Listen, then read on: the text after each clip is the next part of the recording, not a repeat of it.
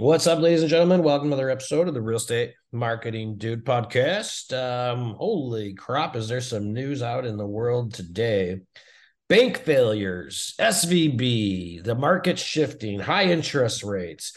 What's going on? Welcome to the show, folks. Um, if you have not been in one of these before, um, the reality is these are the opportunities that people in the real estate business, in the industry, wait for because there's a tremendous amount of opportunity anytime there's a paradigm shift within the marketplace and if you're a real estate agent, if you're a lender, um, what we're going to be chatting about today is why and how you should be putting on your damn investor hat on because the best deals in the real estate market are not had when everyone else is buying a bunch of houses and they're paying peak values.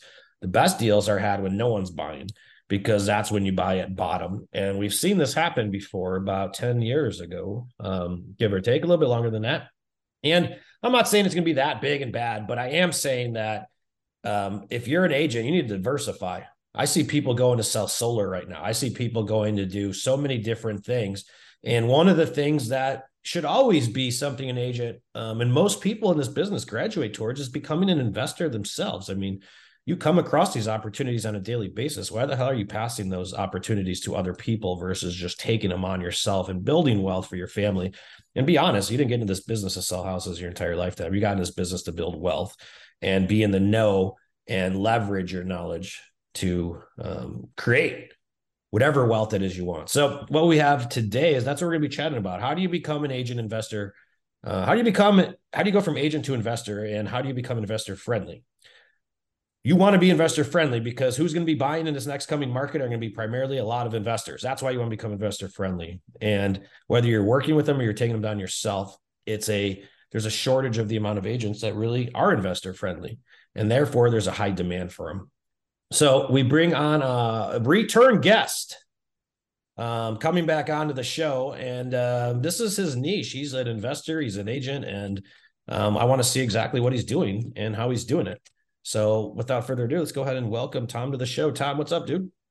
Not too much. Thanks for having me on. Definitely interesting times right now for sure. Why don't you tell everyone who you are, where you're at, what you're doing, and then I got all kinds of questions for you.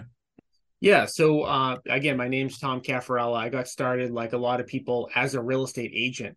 And it really, you know, wasn't until I started investing in real estate that I got traction. When I was an agent, like a lot of agents, um, I was on what they call the real estate roller coaster, which is like I'd have a really, really good month, make 10 or 15 or twenty thousand dollars, think I'm gonna make a million bucks that year, then not sell a house for two or three years.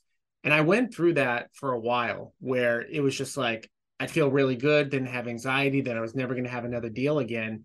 And it wasn't until I did my first investing deal, a wholesale deal, where I made $115,000 that really my perception about what could be done in real estate has changed. Uh, since then, I've fixed and flipped over 1,200 homes. I've got a 300 unit rental property portfolio. I've got a real estate brokerage that focuses on helping agents achieve financial freedom through investing in real estate. And really, my main motto for for for kind of what you alluded to is like sales will make you a living. You can make good money as an agent, but investing will make you wealthy. And as a broker owner, every agent that walks through the door tells me they got into they got into being an agent because they want freedom. Yet most of the time, they're running around like a chicken with their head cut off. If uh, one of their buyers wants to see a house 200 miles away from where they're sitting, they're going to jump the next day to go there, whether they're going to make money on it or not. So it becomes one of these things where you think you're getting into real estate for freedom, but a lot of agents never achieve it because they never invest. And you alluded to, you know, selling solar and all of these other things that people do. You don't need to do that if you have one or two or three cash flowing properties. So there's a lot of unique strategies that we use in order to do that. And you talked about going from agent to investor. I like to blend the two. I like to be both. And maybe sometimes when somebody does so well investing, they stop selling homes. But I like to be able to take the approach of doing both because I think they kind of like adds fuel to the fire. Said I love that, but I'm sure, um, and I'm not sure how your business model is set up, but yeah. I'm guessing that you lead generate using your investor offer, and then when 90% of them don't work, then you turn on your real estate agent hat. Exactly. So and and we do it for for two ways, right? So we do it for quick turn hits of income, fix and flip and wholesales, but then we also do it to buy houses. And one thing that people kind of get confused when they think about buying and holding properties is they think, well, why would you ever need to generate a lead in order to buy and hold a property? The reality is you don't unless you want to accelerate quickly. And let me just explain that, you know, real, real quick so your audience can understand this. If you go right now and you buy a multifamily or you buy a rental property on the multiple listing service today, with the market potentially falling, or let's even just say it's flat, the next time that you're going to be able to get money out of that house is going to be three, four, five, six years later. So one of the reasons why agents say they don't invest in real estate is because they don't have money. But you don't need a lot of money to invest in real estate when you're buying these properties at a discount. So let me just give you like a simple example. Let's say that a property would be listed on the MLS for $500,000. Let's say you generate an off-market opportunity to buy that property for 400 rather than you having to wait two or three or four years to refinance and pull an equity line, you might be able to do it in a year. So it's it accelerates the amount of properties that you're able to buy. Because once you have two or three or four assets, now every year or two, you're able to pull equity out of each one of those for down payments on more properties. But if you're always paying retail full market value, that's going to be a really, really slow process. Not that you can't get there, but it's the difference between becoming financially free in three to five years versus like getting there in 20 years. And of course, I'm sure all of your listeners and myself, we want this thing as fast as we can. Yep. I think um, the biggest struggle I think a lot of people have though is making the the mental shift of going from because you're you, you get your license and then you just get brainwashed into this highest and best, highest and best, highest and best, highest and best. Yep. And then real estate agents just believe that they have to sell the property to highest and best. But you guys have to realize that guys like Tom don't exist if not everybody wants highest and best. Uh, no. Some people just want to get the hell out of the house, and we don't. I, we fail to realize that. And sometimes the highest and best offer for somebody is accepting a cash offer and get them out of whatever situation they're in, and that's where a lot of this stuff starts. I think agents feel that they might be taking advantage of somebody or something when they low buy a house, and then they believe that they have this fiduciary duty. But folks, you don't ever do business at scale or anything unless you're truly I believe in unless your heart's truly in the right place and you're actually helping people because uh, an investor with a very bad name doesn't last long. So let me tell you the story about how I did my first deal, and it's going to relate to that. I was just going to ask you that. Yeah. So that deal where I made one hundred and fifteen thousand dollars on it, I showed up as with my agent hat on, not my investor hat on. I I knocked on the door. The the seller opened the door. She barely would let me in. I had to like really convince her to let me in. I'm walking around. I'm seeing a bunch of junk everywhere. I'm not thinking anything of it. I'm thinking this is going to be a great listing for me. I sit down at her kitchen table, walk through all the listing stuff. She says, No, you don't understand.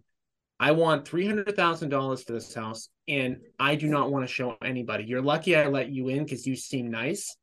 But looking back, I mean, it's a very simple situation. She was a hoarder. She said, I lived here my whole life. I don't want anybody to know what the inside of my house looks like. If you can produce me an offer for $300,000, I will sell if not, then I'm going to find somebody else who will. And that was like, you know, a big, you know, red light. A lot of times they don't happen to that extent where somebody's so explicit, but it took being that explicit because it was my first deal. I probably ran across other opportunities like this that I missed. So I had an option. Okay, yeah, you could try to list the house, but she told me she's not listing the house. So it was either me g- going to figure out how to do an investment deal that way, or somebody else was going to do it. And it's not most most sellers. Like most sellers are looking for highest and best. But I can tell you 101 reasons why some sellers choose, knowing that they can get more money, to take a cash offer. Sometimes it's literally as simple as I, I had one the other day. Seller was older. She's lived in the house for 40 years. The market's really tight still. There's still not a lot of inventory out there. She said, I'm willing to sell for X, but I want you to be able to buy my house when I tell you.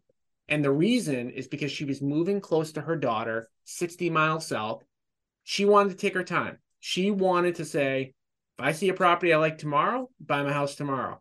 If I see it in nine months, nine months. And, you know, this type of stuff is, it's common for us because we go on so many appointments, but it's something that like I don't know if like you said brainwash, like I, I think it's just a lack of awareness that like there is a market out there.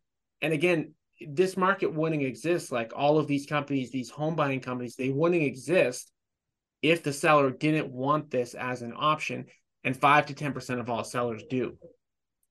Yep. Um, and I, I, with what you guys are going to see right now, like um, the vast majority of real estate agents right now don't know what a shift is. They haven't been around in the market that they have. I think uh, someone gave me a stat on one of the shows. I forget which one, but I think he or she said it was over ninety percent or something like that. They don't know what a shift is, and they just and you don't know what you don't know. But um, like what I believe is going to come on the pipe is I think there's going to be distrust. I mean, this is distress uh, is where the buying opportunities go because these investors, whether it's Tom or somebody else, they're buying properties that are either in probate well, their death, their or they're upside down, or their financial issues, or there's usually something else there. They need to move. There's a there's a why, and there's an issue, an underlying issue that the person selling needs to have resolved, and it's not always top dollar. Go ahead, Tom. Well, no, another thing just on that point that we're seeing now that we haven't seen in a long time is people who have their houses listed calling us. And re- so agents, you're talking about agents not seeing a shift, right? Yeah. agents have been able to go into the living rooms of sellers for the past three, four, five years and say, hey, you don't need a cash offer because I can get you top dollar in 45 days. And that's basically been true for a while now. As the market starts to change, they go to list that house and go, wait, I didn't get an offer the first weekend. You told me that this could close in 45 days or 30 days or whatever the amount of days. Oh, wait, there was an inspection. The buyer backed out. Like a year ago at this time, or maybe even like 18 months ago at this point, inspections weren't even happening. Right. So like people were sellers were almost getting similar to cash offers on the retail market, but now that's changing. So there's a there's a whole pocket of sellers right now that their agents sometimes are believing that they can get them out of that house in 45 days. And then they're calling us mad at their agent saying, my agent told me my house would be sold by now. It's priced right. Why isn't it selling? Can you? Uh, time was important to me. Can you make the timeline still happen? And it's not like that's happening in in droves right now because the market hasn't shifted to like a crazy extent, but it is starting to happen now that the market is shifting. Uh, that's a really really good point. Um, how are you um, are these opportunities just coming across your desk? How what are you how are you finding them? And um, say, okay, great, I'm an agent. What am I doing off market? How am I finding these properties? Like, am I just waiting on the MLS for one to pop up? What are you doing?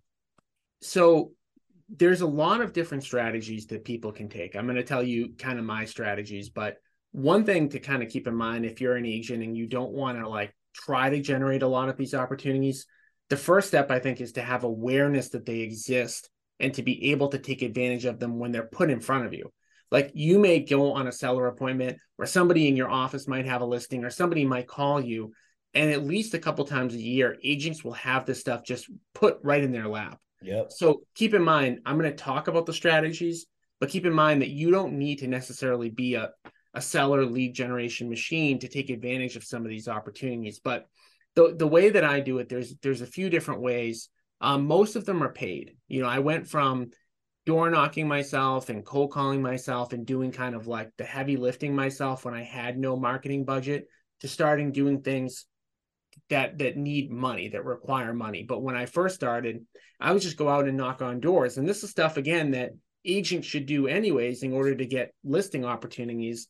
But I would always go in with a cash offer first because I felt that even if they know an agent, they want to know my cash offer. So I always got in the door a little bit better having the cash offer. So I used to door knock and I used to cold call. Um, but then once I started getting some money, I started to invest that money into mailers are always huge. Um, pay per click, Facebook ads, um, TV.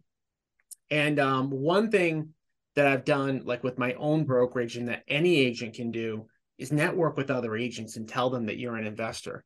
Most agents know a ton of agents. I mean, it goes without saying you're co-broking with people, you're in office meetings and one of the best ways to get these type of opportunities brought to you is just to let other agents know, "Hey, you bring this deal to me, if I flip it, you're going to get the listing back." Or if you bring it to me, I'm not going to co-broke it, and giving them an you know a reason to kind of bring it to you.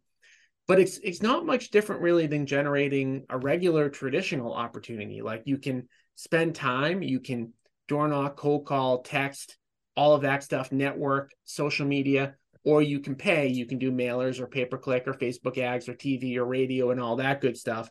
And it just boils down to do you have the money to make your life a little bit easier or are you in the phase still like i was in the beginning where you needed to do the sweat equity component yep um, so you're saying i have to work oh man that's that's tough that's tough um, yeah i mean if you guys have money then you like it's with people with video all the time they're like i just did a presentation this morning and then someone's like how much videos should we do a month and i'm like well that depends on what your budget is you know, and what you're willing to take on. If you wanted to hire us to go out and outsource all that crap, great, we can do it, but the cost will be this. Mm. But if you don't have the amount of money to invest in editing and distribution, all that other stuff, then you have to learn how to do it yourself.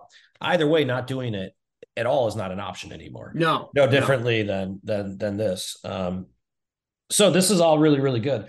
Um, now I want to go through and have a couple more questions. Is uh when you show up with a cash offer, um, I want you to walk everyone through conversion because most yeah. people and agents, I believe, like they're scared to uh, insult somebody. Yeah. Right. And that's it's I was too before I was ever before I ever bought a house or anything. If like I would even be, I was such a I was such a sissy that like I hate it. and trust I hate sales guys. Like I hate sales. Like when it comes yeah. to negotiation, like I just don't like arguing with people. It's just not my personality. And uh, I think a lot of people are sort of wired that way.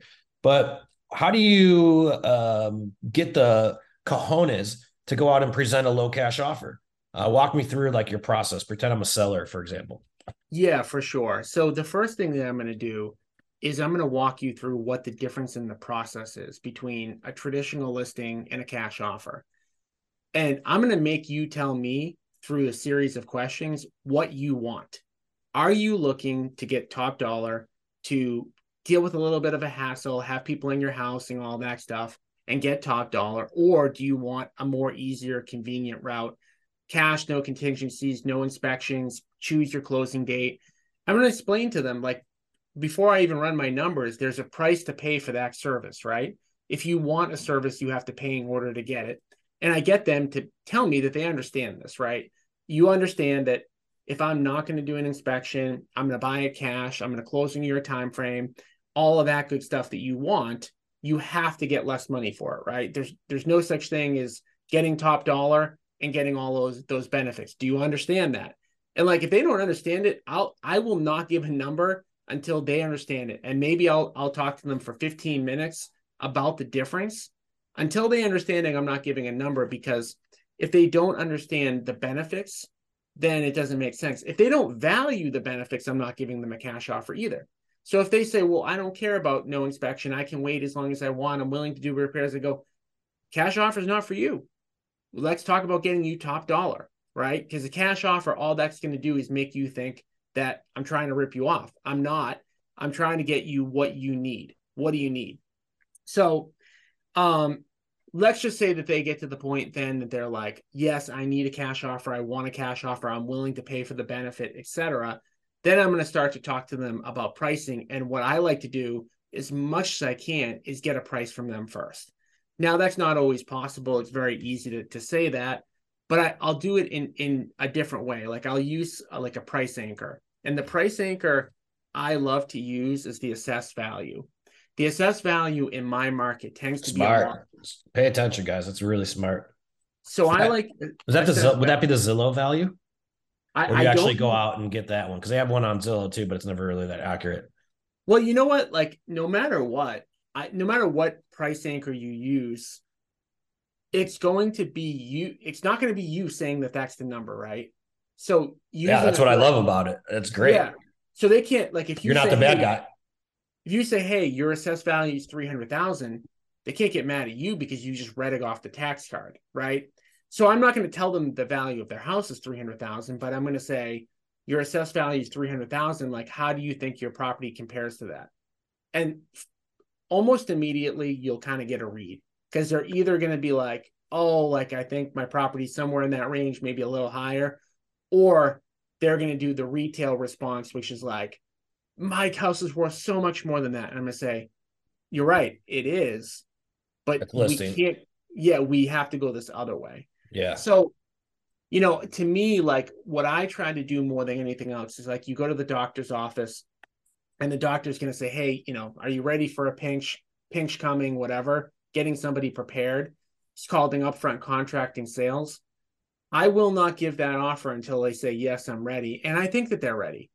And again, if if they are just giving every single sign that they want top dollar, I'm not going to try to convince them that they should get a cash offer. And I may leave not even giving them a number.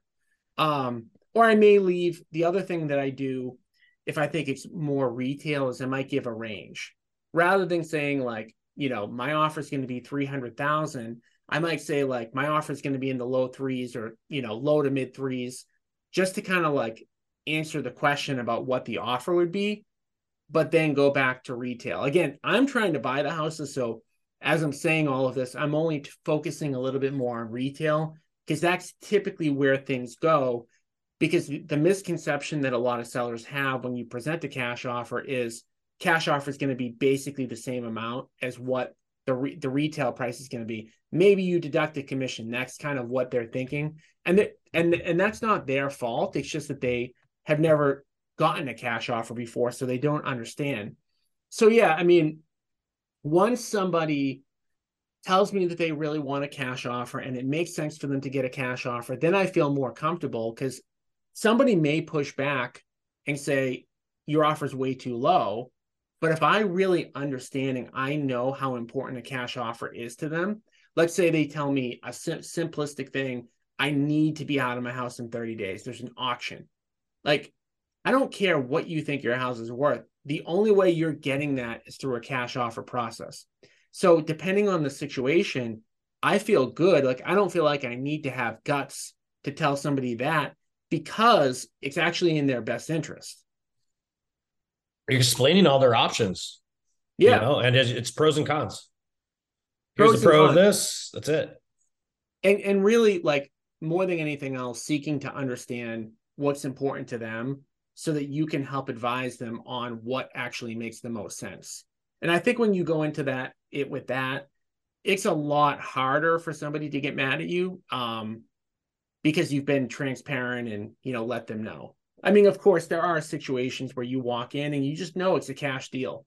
Yeah. You know, maybe it can't even finance traditionally, and they say, right. "Well, my property's worth 450," and you're like, "Well, it doesn't matter what it's worth. it has to be a cash buyer because the septic failed, or this happened, or that happened, and it just needs to go cash." Yep. Um. So if I'm, uh, what's the first thing I I think knowledge, you sort of said it, like you need to know how this stuff works because you're right. Every agent comes across one or two home runs a year when you're not looking for it. A lot of the investors out here in San Diego, it wasn't quite this way in Chicago, but in San Diego, most of the investors I know out here get all of their deals from realtors. Yep. Um, and they just position, hey, use my cash offer, and they get introduced to them. And many of them are realtors too. Yep. And yeah, it's very simple. Like, hey, double end the deal. I don't want a commission on it, or um, let me be your hero with a ca- my cash offer um, that's really what it comes down to you guys. So it's not like you have to overthink the the marketing of this. You could talk to a lot of people just like you would if you're just a regular real estate agent. Just start talking to the right ones. Um, but don't overthink this at the same time. What what uh strategy wise uh what do you see coming on right now in those conditions? Do you like the flip market right now? Do you like the hold market? Like what are you anticipating with uh this bank failure? And then what does this bank failure in your opinion have to do with the investing market going forward well, the first thing with the bank failure that has changed pretty much on a dime is interest rates. So, you know, not to get too technical about this, but it seems like we might have peaked with interest rates, which in the end of 2022 was a real concern for both the residential market and the, the flipping market. Um, you know, there were definitely deals that I had out there sitting a lot longer when rates went from 3% to 7%, people were just in shock. Yeah. And so now the rates have dipped back down and they seem like they've plateaued. The the interest rates are a little bit more normalized. Um, I don't love the flipping conditions that exist right this very second, unless you get a really good deal, which you always can. So what I kind of look at is if I'm going to do a flip deal right now and I do over 100 a year. So I, I still flip very actively. I want something that's going to be very short in duration because there's so much uncertainty about what's coming that I don't want to be flipping in a different market. I don't want to be selling in a different market than I started in. So most of the stuff that we're focused on and that we advise people to focus on is can you get in and out in like 45 days? If you can't, this might be the time to pass on it because the wind probably uh, the pricing wind isn't at your back right now where it was a year to two years ago. With uh, buy and hold, there is uh, it is always a good time to buy and hold, and I believe a lot less in the timing of buying and holding than flipping. So flipping the asset valuations are so important because if you get that wrong, you're losing money. Now, some people will argue, well, you know rental properties are overvalued right now as we're talking. And i don't necessarily agree, disagree with that but i think if you get them off market and you get them at a discount the key for buying and holding which is the the real strategy like it's cool to flip houses but you really want passive long-term wealth. And the way that everybody gets it is bit by bit. So um, unfortunately unless you're worth you know 20 plus million dollars you can't really time the market on rentals it's not really possible because unless you have this pot of gold on the side and you go, oh, it's time to go in, it's bit by bit by bit. So you want to just accumulate.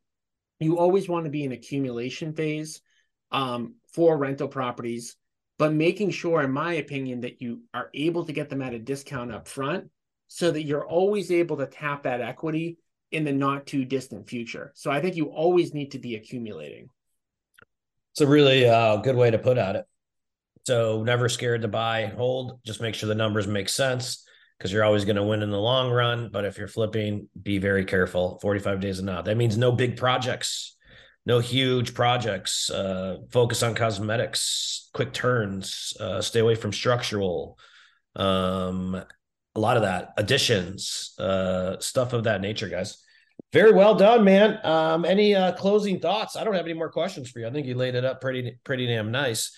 Uh, you have a Facebook group, I believe, that you carry this conversation on. Uh, do you want yeah, to tell absolutely. everyone sort of where that's at?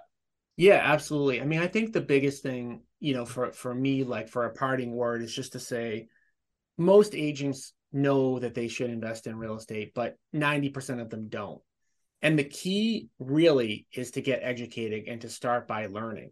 Okay. And there are so many objections I get every day about why agents can't invest. I don't have money. Now it's not the right time, all the stuff. Put all of that aside right now. If you understand that you need to invest, start by getting educated. You don't need to, if you come to a two day event, if you listen to a podcast, you don't need to actually take a whole bunch of action, but you need to take the action of getting educated because even if you think you're going to be get ready to do something in six months, start the educational process to do it better now. And like you mentioned, I've got that Facebook group that people can visit at www.agentinvestor.com. I do a live stream every Tuesday at 11 o'clock. All the content's free. Um, I do have, you know, additional resources like if people want more one-on-one mentorship, but I try to give away all the content that people would need without ever having to kind of meet me in person or shake my hand or get on the phone with me. But of course, we have next level steps for people that do want to get more involved and active with me. But yeah, www.agentinvestor.com. Love it, dude. Keep doing what you're doing. And folks, hopefully this episode opens your eyes a little bit um, into um, it might be time to shift, shift with the market. And sometimes um, when shifts happen, you have to shift with them. That's all I could tell you. In 20 years of doing this and experience, I could just tell you ride the waves, ride the waves, ride the waves. And the real estate market's always changing. Um, so you just have to change with it. And whoever does always succeeds. It's the ones who don't um, that I see go out of business or chose another career or just so on and so on.